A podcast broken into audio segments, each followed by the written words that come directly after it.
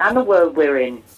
In this podcast recorded at the Moot Eucharist at the Guild Church of St Mary Aldermary, Ian Mobsby explores the theme of the Kingdom of God, drawing on Colossians chapter 1 and Luke chapter 10. This podcast was recorded on Sunday the 21st of July 2013. Gospel reading for today is taken from Luke chapter 10.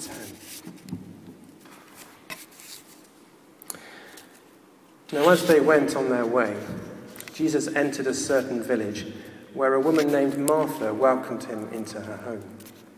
She had a sister named Mary who sat at the Lord's feet and listened to what he was saying.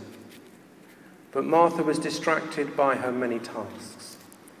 So she came to him and asked, "Lord, do you not care about my sister has left me to do all the work by myself? Tell her then to help me." But the Lord answered her, "Martha, Martha, you are worried and distracted by many things. There is need of only one thing. Mary has chosen the better part, which will not be taken away from her." The word of the Lord. Thanks be to God. Well, we're going to have a proper sermon tonight, you'll be glad to hear. Or not, as the case may be. But I want to explore today something slightly different about these two texts, and it's around the idea of the kingdom of God. So firstly, I want you to do a bit of work. What do we mean by the kingdom of God? And what is the lesson we can learn from Mary and Martha in how we learn to relate to the kingdom of God? So first, if you want to get into twos, I'd like you to talk to one another for a few minutes about what do you think we mean as Christians when we talk about the kingdom of God. You're stumped. What do we mean by the kingdom of God? Okay, off you go.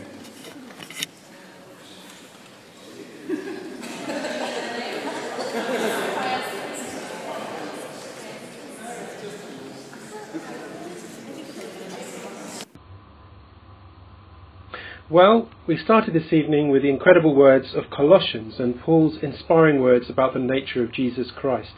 And to quote, "Visible yet invisible, of heaven yet of earth, created yet mystically connected to God, connected to the church yet also separate from it, of shalom and peace yet also of pain and the cross, formed of justice, mercy and love, but comes as at a painful cost. We were estranged from it, yet through Christ the kingdom is given us as gift." And I suppose we start by understanding that the kingdom has the DNA of the values, dispositions and purposes of God, and in particular that which was encountered in the person of Jesus Christ.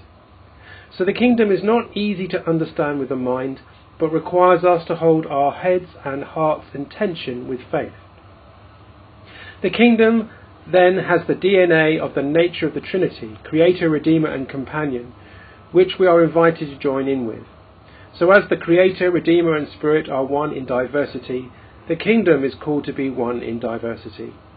As God practices God's oneness in perfect love, inclusion and justice, so the kingdom is a place of inclusion, love and justice. So what I hear you saying is the kingdom for? Well, primarily it is God's. In fact, to be honest, I struggle a bit with the concept of the kingdom when we think about human structures around monarchy. I think a better term that some use is the idea of the kingdom. That is, a relational space, a place for the fulfillment of human lives in obedience to following the Holy Trinity. Jesus calls us friends of God, not slaves of some sort of hierarchical system enslavement to God. God gave us room to love God because we choose to, not because we have to. Yes, our priorities, vision and hopes are reorientated, but this is by the power of love, not the might and fear of kings. So the kingdom is a place which is now but not fully yet.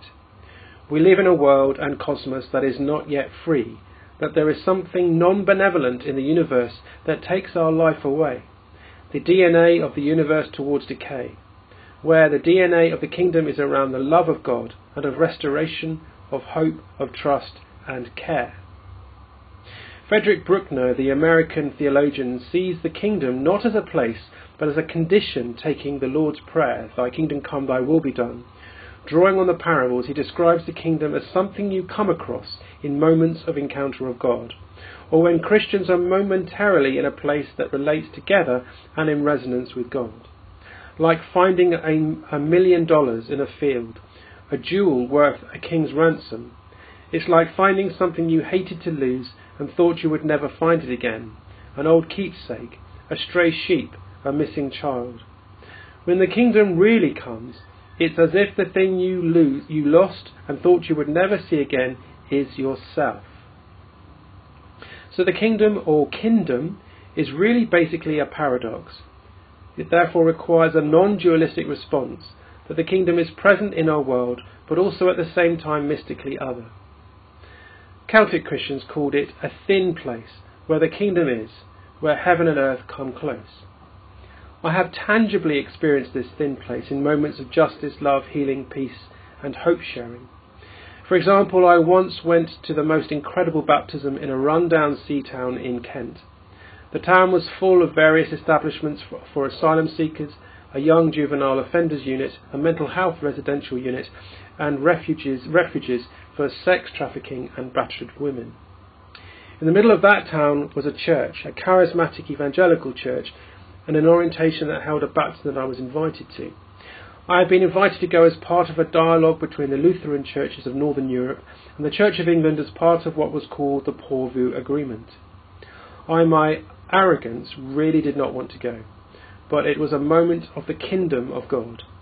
All those baptised were either in places of safety or serving a sentence.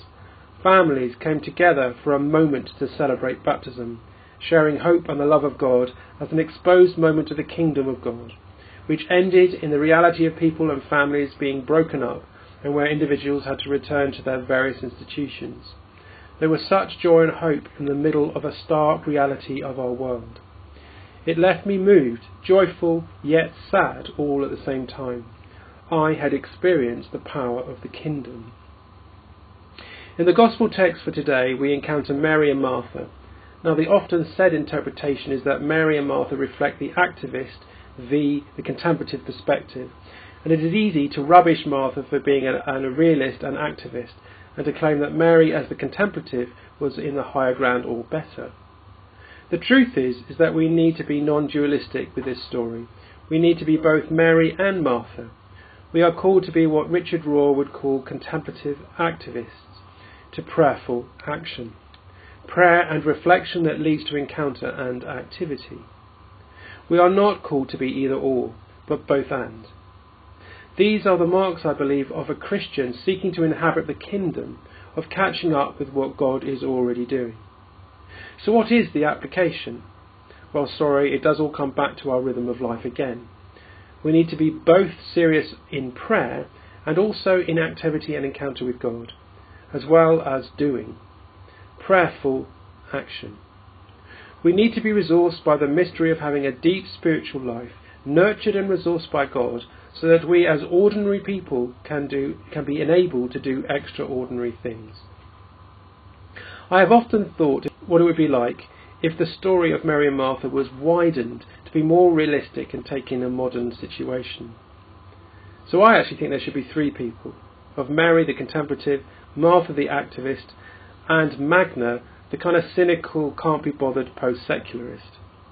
Magna's life strategy would not be orientated around contemplation or activism, but around individualistic, consumptive gratification, where Magna is the centre of her world and of meaning-making for her. In this situation, Mary and Martha have a similar worldview, where Magna is completely different. For Magna, life is about seeing the world as threat, that you only have so much energy, so you must avoid commitments, sustain an island mentality that ensures your own well-being at a distance. The myth of independence. But at what cost? For Magna, the universe is barren of God's presence and blessing. Conversely, Mary and Martha are hopeful of the kingdom. Rather than threat, the universe contains the presence and blessing of God. So their day then is full of abundance, not scarcity. Abundance of the kingdom, not absence. That day, that every day, contains everything that we need for us to flourish every day with God. Because every day contains everything we need out of the love of God. When I get fearful, and I have been quite depressed recently, I turn into Magna. But the challenge for me is not to see the world and my life through the lens of scarcity, but through the lens of Mary and Martha, of abundance, of the kingdom of God, which is about a condition of grace, of the blessing and love of God, born of hope, love, justice and inclusion, in the now, but not fully yet, kingdom of God. Amen. Thanks for listening to the Moot Community Podcast. If you'd like more information on who we are and what we do, please visit www.moot.uk.net.